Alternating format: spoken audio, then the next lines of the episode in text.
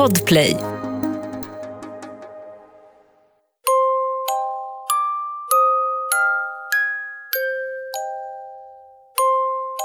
Måndag, augusti 2002. De två tioåriga flickorna, Jessica och Holly, är spårlöst försvunna. Medierna rapporterar febrilt om händelsen. Nationella kändisar ber om hjälp. Men ingenting leder polisen närmre de två flickorna. Vad har hänt? Och vem ligger bakom deras försvinnande? Du lyssnar på Värsta morden, en podcast av Saga Lindqvist Springhorn. Denna säsong baseras på fall som ni lyssnare har tipsat om. Och redan nu kan du lyssna på alla avsnitt av den här säsongen på plattformen Podplay. Jag vill varna för grovt innehåll i dagens podcastavsnitt.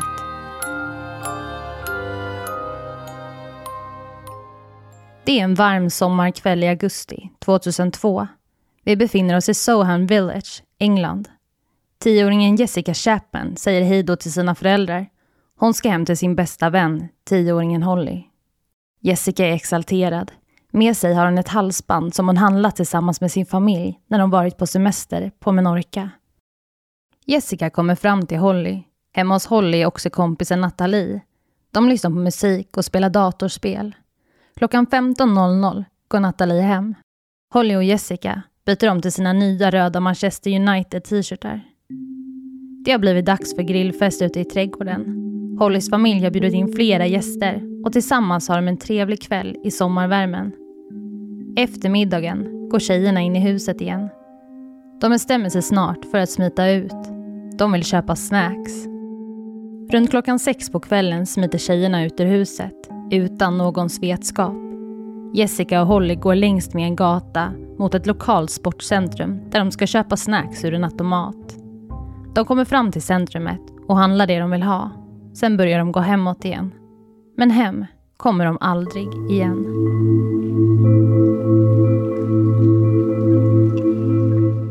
Jessica och Holly närmar sig nu hemmet. Men på vägen dit, där de gått så många gånger tidigare, stöter de på Ian utanför sin ytterdörr. Ian var vaktmästare på deras skola och han var tillsammans med kvinnan Maxine som också arbetade på tjejernas skola som lärarassistent. Ian bjuder in tjejerna till sig. Han säger att Maxine är inne i huset och tjejerna följer glatt med in. De är väl bekanta med Maxine. Samtidigt börjar grillfesten gå mot sitt slut och Hollys mamma dukar av för att sen gå in till Jessica och Holly. Men när de kommer in i huset är inte Holly och Jessica där. Några timmar senare kontaktar man polisen och anmäler flickorna som försvunna. Media rapporterar om fallet och människor i närområdet engagerar sig och hjälper till i sökandet efter flickorna. Flickorna är spårlöst försvunna. Ian tar kontakt med polisen och berättar att han sett flickorna gå förbi hans hus under kvällen. Media intervjuar Ian som berättar om sina iakttagelser. Han är djupt engagerad i flickornas försvinnande och menar att han varit den sista personen som sett dem. Dagar passerar och ännu inga spår. När polisen samtalar med människor i området kliver flera vittnen fram och berättar att det är något skumt med Ian. Polisen söker igenom Ians hus men hittar inget som för dem närmare flickorna. Men polisen har sina ögon på Ian. Hans intresse för jakten på flickorna är något utav det ovanliga. Han sticker ut från gemene man. När ytterligare några dagar går bestämmer sig polisen för att söka igenom Ians hem på nytt. Sen väljer man att undersöka Ians utrymme i skolan, utrymmen där han ofta vistas i, och det ger resultat.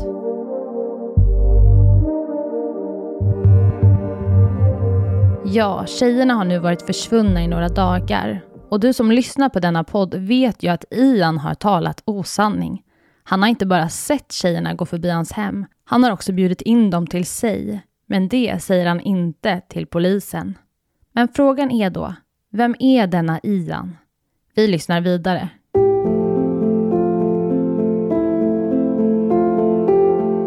Ian föddes i januari 1974. Han växte upp i England och hade en tuff barndom. Ian blev mobbad av sina skolkamrater och när han var 13 år gammal eskalerade mobbningen. Det var så illa att Ian fick byta skola. Saker och ting blev bättre och Ian fick bra betyg i skolan. Men när han är 16 år gammal bestämmer han sig för att avsluta sina studier. Han vill börja arbeta. Och det är också nu som hans intresse för yngre tjejer tar fart. När Ian fyllt 18 år umgås han regelbundet med 13-åriga tjejer. När han är 20 år gifter han sig med en kvinna som han träffat bara några månader tidigare. Men äktenskapet raserades snabbt. Ians bror förälskade sig i samma kvinna och hon lika så i honom. Så efter bara några månader som man och fru bestämmer hon sig för att bli tillsammans med Ians bror. Ian är förkrossad och kan inte acceptera situationen. Ian börjar nu ta kontakt med olika kvinnor och flickor. Han hittar på saker för att locka deras intresse. Vid ett tillfälle ska han ha sagt att hans pappa precis gått bort för att locka en flicka till sig. Han är ivrig och sexuellt frustrerad. Ian flyttar runt mellan olika områden, stannar en kort tid för att sedan flytta igen. Och mellan åren 1995 och 2001 har Ian sexuell kontakt med flera flickor mellan 11 och 17 år. Den 7 januari 1998 anklagas Ian för att ha rånat en granne. Några månader senare anklagas han för att ha våldtagit en 18-årig tjej. Hon ska ha blivit förföljd av Ian och sen blivit våldtagen i en tunnel. Men det fanns inte tillräckligt med bevis och därför lägger polisen ner sin utredning. Han anklagas också för att ha våldtagit en 11-årig flicka i tre timmars tid. Likaså brist på bevis. Trots Ians många anklagelser om våldtäkter mot minderåriga får han i september 2001 anställning på Jessica och Hollys skola. Där träffar han Maxine, en lärarassistent som arbetar på skolan. De fattar tycke för varandra och flyttar snart ihop.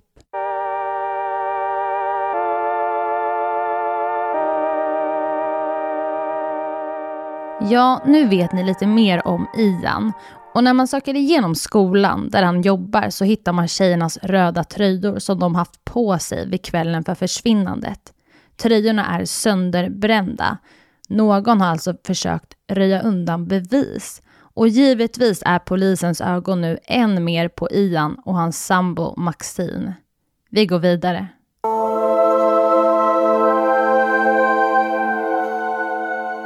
Holly och Jessica är fortfarande spårlöst försvunna. Polisen letar febrilt efter flickorna. Man söker igenom stora skogsområden i området, fält och dylik. Kändisar såsom David Beckham vädjar till allmänheten om att höra av sig om de sett något. Och hela två veckor efter att flickorna försvunnit hittas de. Samma dag arresteras också Ian och hans sambo Maxine. Det är några förbipasserande som är ute på promenad som hittar Jessica och Hollys kroppar i ett bevattningsdike. Det vill säga ett dike fullt med vatten. De hade känt en rutten lukt och letat efter en förklaring. Och vidare hade de hittat kvarlevor från flickorna. Det var inte mycket kvar av deras kroppar då någon tänt eld på dem. Man kunde knappt se att det var Jessica och Holly då kropparna var så illa tilltygade. Dödsorsaken konstateras vara kvävning och enligt rättsläkarna kunde man inte vidare konstatera om flickorna varit utsatta för sexuella övergrepp på grund av kropparnas tillstånd. Polisen förhör Ian och Maxine gång på gång. Maxine hade gett Ian ett falskt alibi. Hon hade sagt att de varit hemma tillsammans och att ingen av dem varit skyldiga. Ian hade bara sett flickorna och det hade inte varit något mer med det. Men sanningen skulle snart komma i fatt. Det visade sig att Maxine inte alls varit hemma den där kvällen. Hon hade varit och besökt några släktingar, utan Ian. Ny säsong av Robinson på TV4 Play. Hetta, storm, hunger. Det har hela tiden varit en kamp. Nu är det blod och tårar. Fan händer just det. det detta är inte okej. Okay. Robinson 2024, nu fucking kör vi. Streama söndag på TV4 Play. Poddtips från Podplay. I fallen jag aldrig glömmer djupdyker Hasse Aro i arbetet bakom några av Sveriges mest uppseendeväckande brottsutredningar. Går vi in med hemlig telefonavlyssning och, och då upplever vi att vi får en total förändring av hans beteende. Vad är det som händer nu? Vem är det som läcker? Och så säger han att jag är kriminell, jag har varit kriminell i hela mitt liv men att mörda ett barn, där går min gräns. Nya säsongen av Fallen jag aldrig glömmer på Podplay. Ian häktas och är nu misstänkt för mordet på flickorna. Han säger ingenting, Han beskrivs vara ett vrak och får ett mental breakdown. Men en psykiatriker som utreder Ian menar att han är i tillräckligt bra tillstånd för att genomgå en rättegång. Ian utreds också för flera psykiatriska diagnoser, men inget framkommer som påverkar rättegången eller den framtida domen. I rätten berättar Ian vad som hänt enligt honom den aktuella kvällen. Ian såg Holly och Jessica komma gåendes längs med vägen. I händerna hade de snacks. Ian ser att Holly blöder näsblod och bjuder därför in henne i huset så att hon ska få skölja av sig. Jessica följer med in. De går alla tre in i badrummet, men i badrummet sker ett misstag. Ian hade tidigare badat sin hund och badkaret var fortfarande fullt med vatten. Ian råkar nu snubbla till när han ska hjälpa Holly att få stopp på näsblodet. Han råkar slå till Holly som ramlar ner i det fyllda badkaret. Ian blir så chockad att han inte kan göra något. Han är handlingsförlamad. Holly ligger kvar i badet med huvudet under vattnet. Jessica börjar nu skrika och gråta. Hon skriker på Ian. Hon tar upp sin mobil och ringer efter sin mamma. Ian får panik. Han måste stoppa det som sker. Han försöker hjälpa Holly men måste nu rikta fokus på att få tyst på Jessica. Ian råkar i denna stund kväva Jessica till döds. Samtidigt drunknar Holly i badkaret. Allt hade varit så olyckligt enligt Ian. Det hade ju inte varit med uppsåt. Det bara råkade bli så. Ian hade därefter kräkts och nu funderade han på vad han skulle göra. Ingen skulle ju tro honom. Därför var det bäst att röja undan bevisen. Det här är alltså Ians historia om vad som hände. Ian använder nu sin bil för att transportera de tioåriga flickornas kroppar. Han dumpar kropparna i ett dike och tänder eld på dem i hopp om att bevisen ska brinna upp. Vittnen har i efterhand berättat att man vid ett senare tillfälle sett Ian tvätta sin bil. I Ians hem hade man hittat blodstänk i korridoren nära badrummet. I skolan hade man även hittat hår och fibrer i utrymmen där Ian höll till som kopplade honom till flickorna.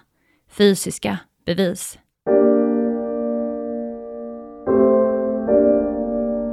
Ian erkänner att han dödat flickorna, men inte med uppsåt. Han säger att han inte utsatt flickorna för sexuella övergrepp, men med tanke på hans historia finns det många som misstror honom. Flickornas kroppar var så illa tilltygade att det inte går att konstatera om Ian sexuellt förgripit sig på dem. Ian döms för mordet på flickorna. Han ska avtjäna minst 40 år i fängelset. Men det innebär inte att han kan räkna med att bli fri. Straffet kan fortskrida hela hans liv. Allt beroende på hur han utvecklas under fängelsevistelsen. Ja, tidigare har ju Ian ställt upp på intervjuer i media och menat att han försökt hjälpa polisen i jakten efter flickorna. Och jag tänkte att ni skulle få ta del av en intervju med honom innan polisen börjar ana att Ian är inblandad. Så här lät det. You're the school caretaker. The girls Jessica and Holly would know you, and they saw you on the front doorstep. What what went on? Well, the girl, I don't know the girls. Um, I stood on the front doorstep grooming my dog down. She'd run away and come back a bit of a mess. Um, they just came across and asked how Miss Carr was, as she used to teach them at St Andrews.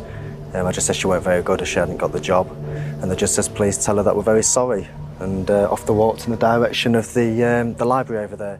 Ja, Ians många intervjuer med media har ju gått viralt. Det är ju någonting när den faktiska gärningsmannen spelar ett spel framför kamerorna, iskallt. Och att det var just Ian som låg bakom morden var rent statistiskt sett inte helt ofattbart. Ian kände till flickorna och det är ett vanligt kriterie. Ofta känner ju gärningsmannen sina offer på ett eller annat sätt. Det är högst ovanligt att gärningsmannen inte känner till sitt eller sina offer. Och därför letar ju polisen såklart först i bekantskapskretsarna eller bland människor som helt enkelt känner till de aktuella offren. Sen om man tittar tillbaka i Ians förflutna, misstänkt för våldtäkt och sexuellt umgänge med barn, det indikerar ju också för att Ian skulle ha varit en potentiell gärningsman vilket han ju också var. Ian sitter än idag i fängelset. Han försökte ta sitt liv för en tid sedan med hjälp av mediciner som han sparat i en tepåse. Men han lever. Och vidare har han släppt så kallade confessions tapes från fängelset. Då syftet varit att ge samhället en större bild av vad det var som hände den där aktuella kvällen. Där säger han bland annat att han är oerhört ledsen för det som har hänt. Och det var allt för dagens avsnitt. Om du vill komma i kontakt med mig eller tipsa om ett fall som du vill att jag tar upp så kan du skriva till mig på Instagram, där jag heter Saga Springcorn. Eller mejla till varstamorden springcorn.se. Nästa vecka kommer jag berätta om polisen som mördade. Det handlar om en man som börjar göra inbrott och mindre stölder och med tiden eskalerar hans handlingar kraftigt. Och redan nu kan du lyssna på det här podcastavsnittet på plattformen Podplay där alla poddar från den här säsongen är publicerade. Tack för att du har lyssnat.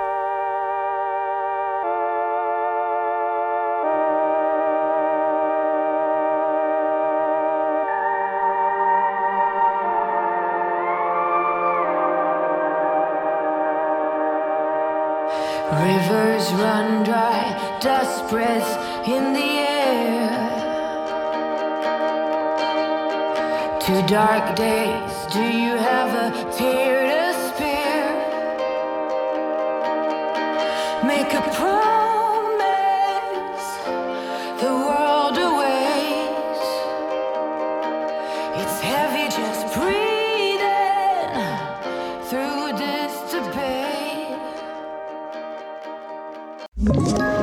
Ett poddtips från Podplay. I podden Något Kaiko garanterar östgötarna Brutti och jag, Davva, dig en stor dos skratt. Där följer jag pladask för köttätandet igen. Man är lite som en jävla vampyr. Man har fått lite blodsmak och då måste man ha mer. Udda spaningar, fängslande anekdoter och en och annan arg rant. Jag måste ha mitt kaffe på morgonen för annars är jag ingen trevlig människa. Då är du ingen trevlig människa, punkt. Något Kaiko, hör du på Podplay. Därför är gardinerna.